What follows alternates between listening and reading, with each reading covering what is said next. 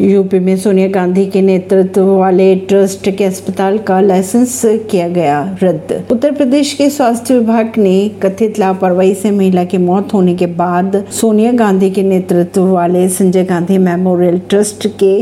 संजय गांधी अस्पताल का licence suspend कर दिया है अस्पताल के कुछ डॉक्टर्स के खिलाफ केस भी दर्ज किया गया है यूपी कांग्रेस ने लाइसेंस